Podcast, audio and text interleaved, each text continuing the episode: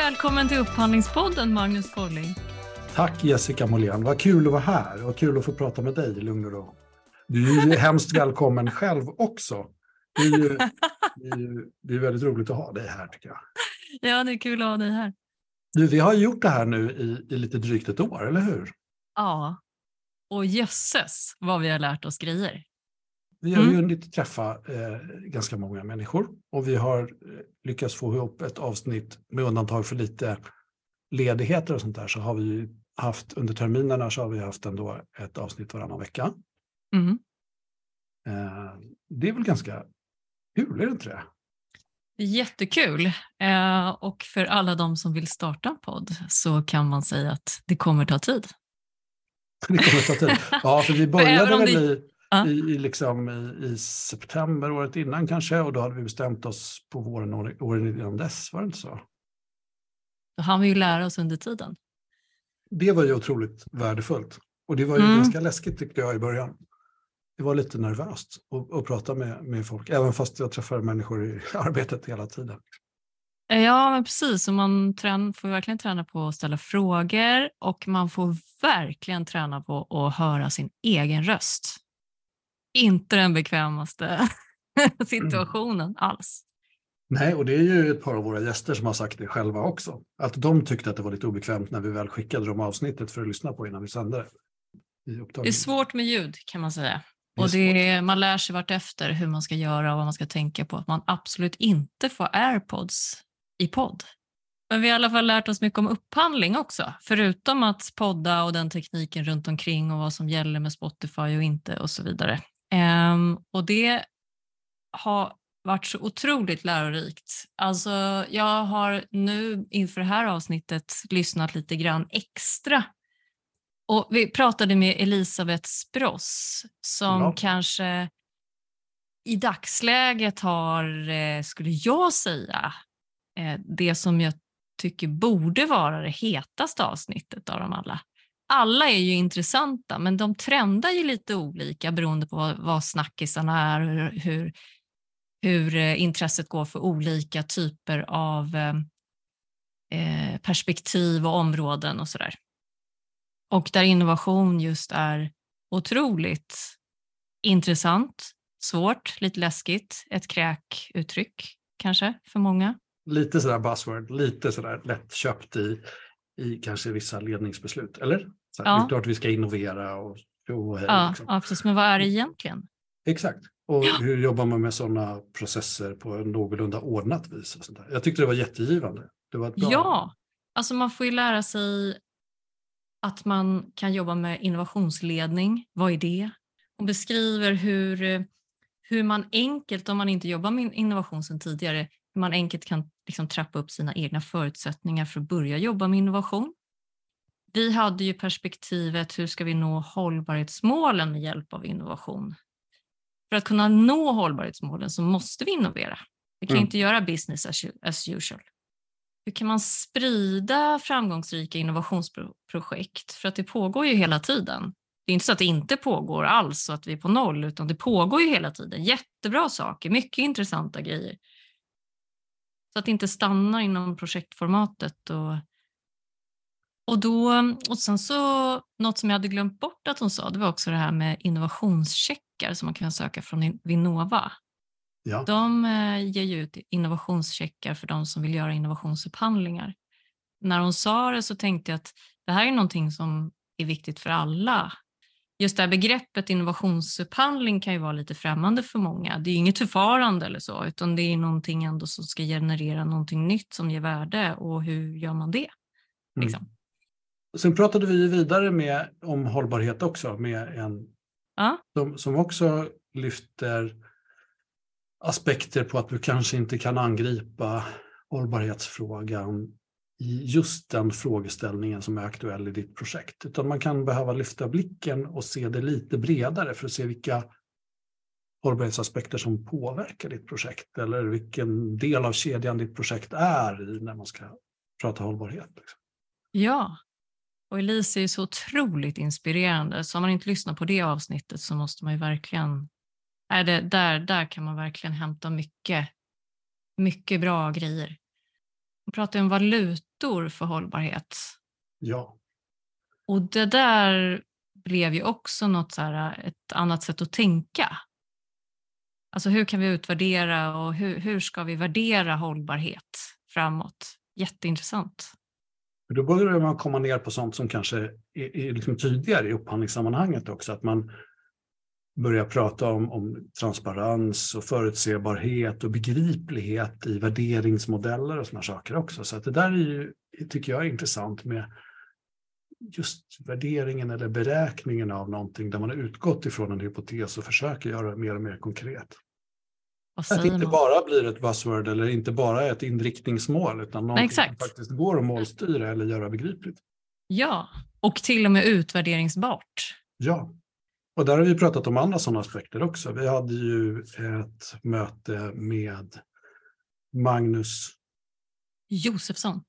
Ja, om värdebaserad upphandling och vilka värden som används i upphandling och hur upphandlingsresultatet på något vis måste knyta an till de mål som den upphandlingen ska försörja. Liksom. Ja, men precis. För det är ju, gör man en upphandling så vill ju ha ut ett värde av den. Annars är det ingen mening att göra en upphandling. Och att inte bara titta då på vad som ska in i upphandlingen utan först och främst vad ska ut? Vad är det vi vill ha? Ja, Vart ska vi? Liksom? Vart vad är målet med den här upphandlingen? Och, och upphandlingen som någon slags eh, investering. Att om du har satt av resurser ja. och pengar för att kunna göra det här, vilken, vilken avkastning vill du ha på din upphandling eller på din investering? Det ja. var jättebra tyckte jag. Ja, och där, det är flera som, som nämner här med just fokusera på behovet och inte så mycket bara på innehållet från början, utan man utgår från behovet. Peter Hiti säger det när han pratar om IT-upphandling. IT-system. IT-system, IT ja. Mm. ja. Eh, och han, eh, han beskriver verkligen hur man ofta sitter fast i att försöka beskriva vad är det för ett system vi vill ha istället för vad är värdet vi vill ha ut? Alltså vad är vårt behov? Vad ska vi med systemet till? Vad är det det ska visa och vad vill vi kunna mäta och sådär. Och, och det alltså, var ju ett, ett väldigt bra, eh, man kallar det för, det var ju inte ett, ett tvillingavsnitt men kanske ett syskon eller kusinavsnitt med Lars Dahlqvist också, som Precis. hade upphandlarens perspektiv på det där. Och det tyckte jag var intressant. För det belyste ju också att en upphandling inte är en upphandling utan att vi behöver kanske väldigt mycket mer organisera det kanske både utifrån en projektframdrift och upphandlingen som ett projekt och att vi måste organisera och befolka ett sådant projekt med väldigt olika kompetenser. Mm. Precis, och just eftersom Lars och Peter jobbar väldigt mycket ihop som ett team och går in som ett team till, eh, till kunden för att eh, hjälpa kunden att få fram det bästa verktyget. Ehm, så visar ju det väldigt tydligt på hur man behöver olika kunskap och olika perspektiv också. För Peter kom in med systemperspektivet och Lars med upphandlingsperspektivet och sen så engagerar ju de medarbetarna i den verksamheten som, som ska använda systemet. Och då då blir det plötsligt så tydligt att det är, det är mer ett projekt som behöver organiseras upp för att ofta så pratar man ju upphandlingsprocessen och där blir ju upphandlaren väldigt ofta ensam i liksom sitt arbete och kanske efter bästa förmåga försöka engagera medarbetare ute i organisationen för att eh, hur viktigt det är att rätt personer sitter med, rätt beslutsfattare, den som sitter på pengarna, de som påverkas, de som påverkar. Ja, för det är som du säger också, det finns ju saker som inte kanske typiskt sett hör hemma i, en, en, i den generiska upphandlingsprocessen heller, utan frågor som handlar om mer kvalificerad projektledning eller projektstyrning kring intressenthantering och förstudieskeden som kanske behöver vara väldigt mycket tydligare. Marknadsanalysen pratar vi ofta om och, och strategiformuleringen inför en upphandling och sånt där och sätta upphandlingen i sitt sammanhang istället. Liksom. Mm. Det är ett upphandlingsprojekt som innehåller en liten upphandlingsprocess och massor med strategiskt arbete och en organisation som sitter på kunskap och befogenheter och eh, jag tycker det är väl bra, det kan man väl sätta upp som modell och det är ju de före oss som har gjort det också. Så det finns ju några aktörer som är duktiga på att beskriva upphandlingsprocesser eller försörjnings och inköpsprocesser också. Mm. Som, som har bra modeller för det. Så att jag tycker det där kan man koppla ihop. Men jag tycker att man kan koppla ihop det också med annat som inte kanske typiskt alltid finns med i inköpsdelen. Jättebra. Mm. Sen har vi ju grävt en hel del där vi står också. Vi har pratat väldigt mycket byggentreprenader och en del fastighetsförvaltning, men kanske inte så mycket. Vi mm. har pratat om, lite om standardavtalen i bygg och fastighetsbranschen. Ja. Jättespännande att höra också och få lite historisk tillbakablick på när förra generationen standardavtal efter åtta års förhandlande landade i AB 92. Det var kul, tycker jag. Och också lite sådär, lite, man får alltid lite, vad betyder vad i, i entreprenadrätten? Mm. Uh, vi har ju också pratat mycket om så här, hur man driver entreprenader och hur man köper entreprenader. Kring partner och samverkan har vi pratat om. Vi hade ett, ett långt avsnitt med John Harne som har skrivit mycket av det som kanske är närmast en partneringstandard eller, eller samverkansentreprenadstandard idag. Eh, och så har vi också pratat med John Thorsson som har drivit och lett mycket av samarbetena och, och partnering som, som process kan man säga. Mm. Vi fick ju också prata med Anna Rodin på Byggdialog om Just. hur de har satt upp ett, ett, ett helt företag som i princip bara använder det som modell för sina entreprenadgenomföranden. Hur bygger man hus i samverkan partnering? Mm. Så det har vi pratat om. Vi har pratat om kanske det som ibland uppfattas lite som andra änden av skalan, men där man också skulle kunna jobba med och där man kan jobba med med, med samverkan och samarbete med eh, CM, Construction Management och delad entreprenad med Fredrik Aspe. Mm. Och jag eh, tänker allt det här om bygg, det blir ju så otroligt viktigt, viktigt när man sitter som entreprenadupphandlare. Att kunna mycket runt omkring bygg, byggprocessen, vad, hur, hur ser den ut? Hur kan den se ut på olika sätt? Vilka genomförandemodeller har man? Vilka avtalsmodeller jobbar man med och entreprenad? juridiken och sådär. Alltså det, det blir så viktigt att förstå sammanhanget och lyssnar man på de, här, på de här avsnitten så kan man lära sig väldigt mycket och skapa sig en förståelse kring vad det är man faktiskt gör när man entreprenadupphandlar. Och det, jag tyckte att det gav ju mig som har pysslat med det ett tag mycket nytt. Mycket nytt och mycket bekräftande. Att sånt där. Ja, men det finns faktiskt möjlighet att sätta upp sina saker på ett gott och klokt sätt och få det att funka bättre. För vi har också pratat lite om när man sen kommer in i, i, i entreprenaderna så har vi pratat om när det går vettigt och när det går mindre bra. Vi ja, precis. Med, uh med, med Robert Järle. Just mm. det. Mm. Eh, som ja, beskrev mycket av liksom konsekvenserna ute i byggprojekt där alla på något vis svettas och gapar på varandra och man inte är nöjda. Eller där man faktiskt är kloka och löser problem och där man har skapat kontrakt som stödjer ett samarbete. Liksom. Ja, men precis. Och den här, eh, det här avsnittet med Thomas Samuelsson om PQI. Och hur man kan mäta kultur ja. eller samarbetsklimat eller framdrift i projekt.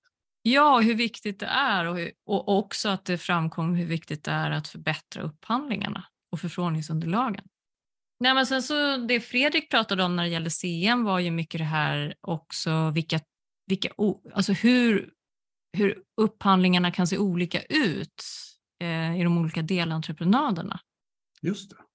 Eh, det var också, tyckte jag, information som man kanske inte riktigt tänker på utan man bara gör lika över alla eller någonting. Utan det finns eh, bättre sätt och sämre sätt för de olika delarna. Jättebra att veta. Det har ju alla de här som har pratat om byggentreprenad varit. Här har vi ju också närmat oss någonting som är lite sådär, essensen i branschen låter lite larvigt kanske, men att man pratar om att varje projekt är så unikt att man måste mm. skräddarsy strategier man måste skräddarsy i viss mån avtalen också och åtminstone organiseringen och målsättningarna i de delarna måste ju beskrivas för respektive entreprenad. Och det mm. var ju flera inne på att det var ju det som gjorde det så intressant och roligt också. Mm. Vi pratade ju också om, apropå entreprenadgenomförande, så pratade vi också med Morgan Jansson som berättade om rättvist byggande. Ja, precis. Och det är ju väldigt, det är ju något som kommer mer och mer. Att kontrollera sina entreprenörer som är ute på, på byggarbetsplatserna.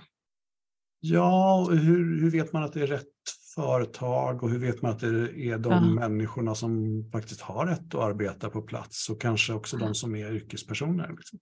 Precis.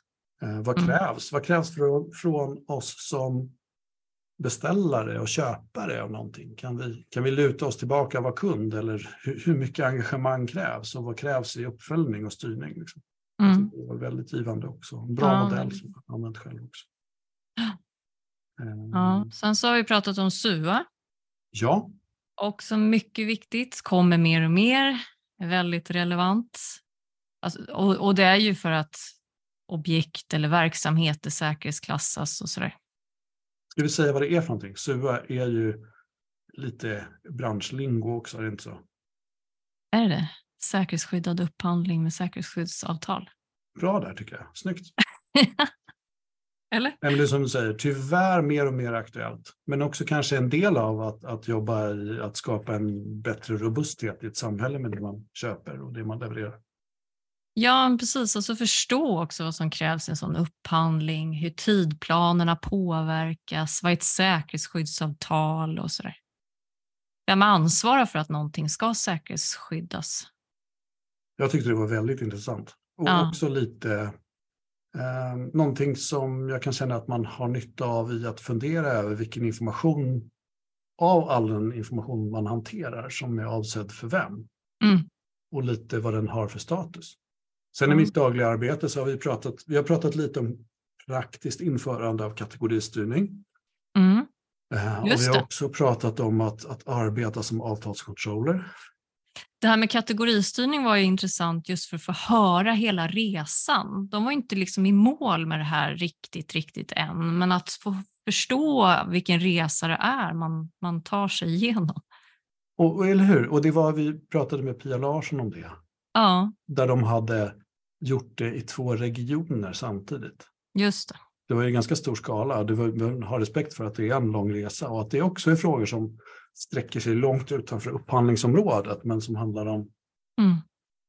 att styra och driva verksamhet och få verksamheterna att gå åt lite samma håll. Och sen som du säger det här med avtalskontroller, bara förstå vad, vad jobbar man med då? Och vad gör man? Och vad behövs där ute? Och hur, alltså att det är viktigt med de här olika funktionerna. Ja, när vi pratade med Karin om det. Just det. Just det. Eh, och mm. eh, ja, men hennes metoder för att jobba med det och hur man jobbar nära verksamheten, precis som du säger. Mm. Behovet av att legitimera inköpsfunktionen i, tillsammans med verksamheten och, och, också förstå att vi har samma gemensamma mål i, i det vi gör och det vi köper. Ja, och sen har vi varit inne på hyresundantaget, vilket är ett av de ämnena som är, det kanske är lite klurigt. Det är otroligt juridiskt. Det är viktigt just nu. Det förändras hela tiden för det kommer nya praxis. Så att i, i sak förändras det väl inte, men hur vi ska se på det och hur vi ska tolka det. Är ja, och rent ja. praktiskt, hur ska vi gå tillväga då för att jobba med lokalförsörjning för offentliga verksamheter inom ja. och utanför LOU? Uh, eh, och hur samverkar vi då med, med, med uh, både bygg och fastighet och, och med fastighetsbranschen? Där mm. vi kanske behöver hyra lokaler. Ja, precis. Och då, vi delade ju upp den intervjun i två, där det första avsnittet beskriver hyresundantaget ganska konkret. Det är jätteintressant att lyssna på igen faktiskt och, um, och få höra deras beskrivningar där de relaterar extremt mycket till lagar och, och regler för att vi ska förstå var det faktiskt kommer ifrån, det de säger. Så väldigt tydliga kopplingar till lagarna. Mycket bra. Och där den andra delen då beskriver en del rättsfall. Och sen vi hade samtalet och sen vi publicerade intervjun ska vi säga, så har det dels kommit ett antal nya rättsfall och, och praxis är precis som du säger också mm. på väg att förändras. Och det är mm. väl också någonting som är lite återkommande i ja, framförallt offentlig upphandling där det är så mycket säga, lagstyrning, regelstyrning och praxisstyrning av det som vi håller på med i det dagliga. Mm. Och nu sista avsnittet också, vi fick prata med Andreas Sundstrand, vilket ju är jättekul. Ja. Som är docent i offentlig rätt. Och där Så... hon beskriver kopplingarna till, eh, till EU-direktiven och hur, hur de har regnat ner i, i LOU. Och... Ja, och utvecklingen över tid. Vad hände mm. från det att vi gick med i EU? Och vad fanns det för regleringar av offentliga inköp innan dess? Och hur har de här reglerna implementerats och vad får de för konsekvenser? Och några vilka som var lite extra viktiga, vilket som faktiskt gav ett avtryck och på något vis skapade en del av upphandlingsprocesserna också. Just det, det här med avtalsspärren. Ja. Mm. Mm. Det kanske är så också att vi behöver acceptera, eller vi har också möjlighet att jobba med företag utanför EU. Och en liten passus om vad hände egentligen efter Brexit? Är Storbritannien med i EU eller inte? Eller i Europa eller inte? ja, och det finns ju andra sammansvärjningar än just EU ja. att ansluta sig till. Och sen mm. har vi också pratat lite om informationsdelning. Vi träffade ju ett företag som heter Tendium. Just det. Som har tagit mm. det här lite med upphandlingskommunikation lite ett steg längre med Ronny Ågren, Ågren och Oskar Lundgren. Ja.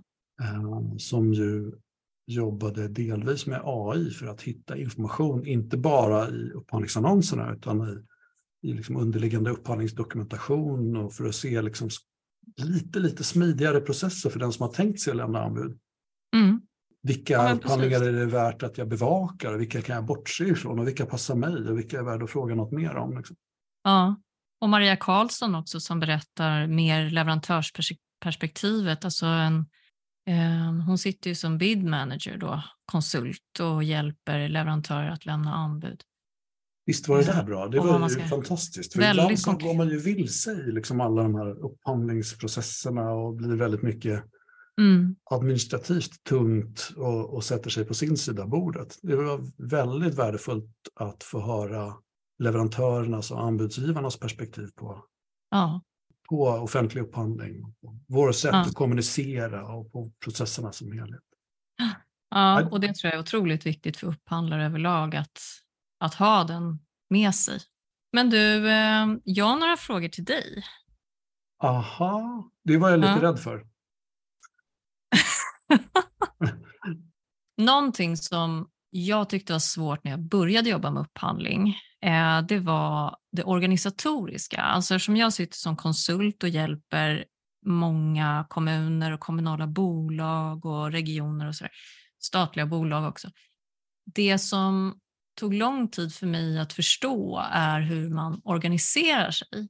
Då tänker jag att jag ska, du ska få berätta hur ser din roll ut? Alltså vad är din roll? Du jobbar ju dagligdags på SISAB. Vad är din roll där och vem rapporterar du till och hur ser din organisation ut med upphandlingsavdelning och sådär? Kan inte du beskriva lite det? Oj, det är, jag kan hålla på i flera dagar då. Jag Vi har är... fem minuter. Ja, precis. Jag har tre och en halv minut, för sen så måste jag fråga dig lite saker som jag är nyfiken på. Jag är ansvarig för en avdelning som jobbar bland annat med inköp kan man säga. Och eh, där det finns en upphandlingsenhet som ansvarar för att genomföra upphandlingar och också kan man säga bevaka och förbereda cykliska upphandlingar som typ ramavtalsförsörjning och sådär. Eh, som också gör entreprenadupphandlingar eh, och som jobbar med strukturer kan man säga för avtalsuppföljning och som också är rådgivare då vad det gäller avtalsinnehåll och leverabler och sånt där i avtal. Det är en verksamhet som köper saker kan man säga för mellan 2,5 och 3 miljarder om året. Och då är det väldigt olika saker. Då har vi försökt dela ner det där i ett första ansats till kategoristyrning. Kan man säga. Så de kommer att jobba lite specialiserat och jobbar specialiserat mot lite olika sektorer kan man säga ute på marknaden. Och det där försöker vi hitta kloka sätt att göra affärer på, mer strategiskt. Vad kan vi återupprepa? Vad kan vi göra effektivare? Och vad kräver lite extra arbete? Och som du sa också, jag fick, nu fick jag med mig lite så här, hur ska de jobba med att driva organiseringen av sina arbeten, sina upphandlingar och sina avtal? Och också nästa steg då förstås i att försöka se hur kan man jobba tillsammans med verksamheten och få till en ekonomisk målstyrning och en kvalitativ målstyrning för att få leveranserna att bli bättre och för oss som företag att bli bättre. Mm. Så det är väl en del av verksamheten och sen så har jag hos mig också en rådgivande jurist som är djupt kunnig i entreprenadfrågor och i upphandlingsfrågor som också är redaktör för våra mallar för standardavtal som driver överprövningar i den mån vi fastnar där också.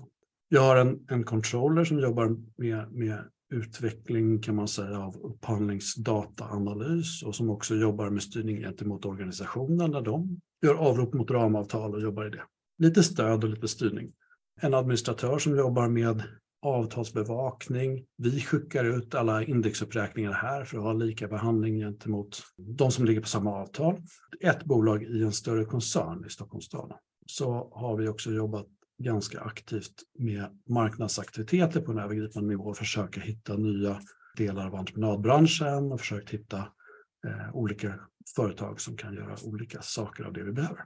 Och jag har också sen registratur och arkiv hos mig som också är en sån här offentlig rättslig institution i att hantera enkla saker som inkommande och utgående handlingar, eh, registrera dem och se till att föra ett diarium på det.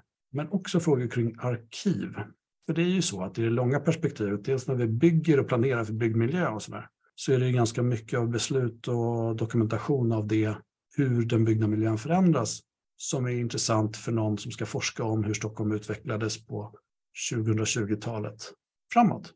Så det finns ju ett mycket längre perspektiv på det också. Men också kring frågor i hur har våra affärer gått till? Hur gjorde vi upphandlingar? Och hur lämnar vi ut handlingar? Och vem har rätt att ta del av vilken information där?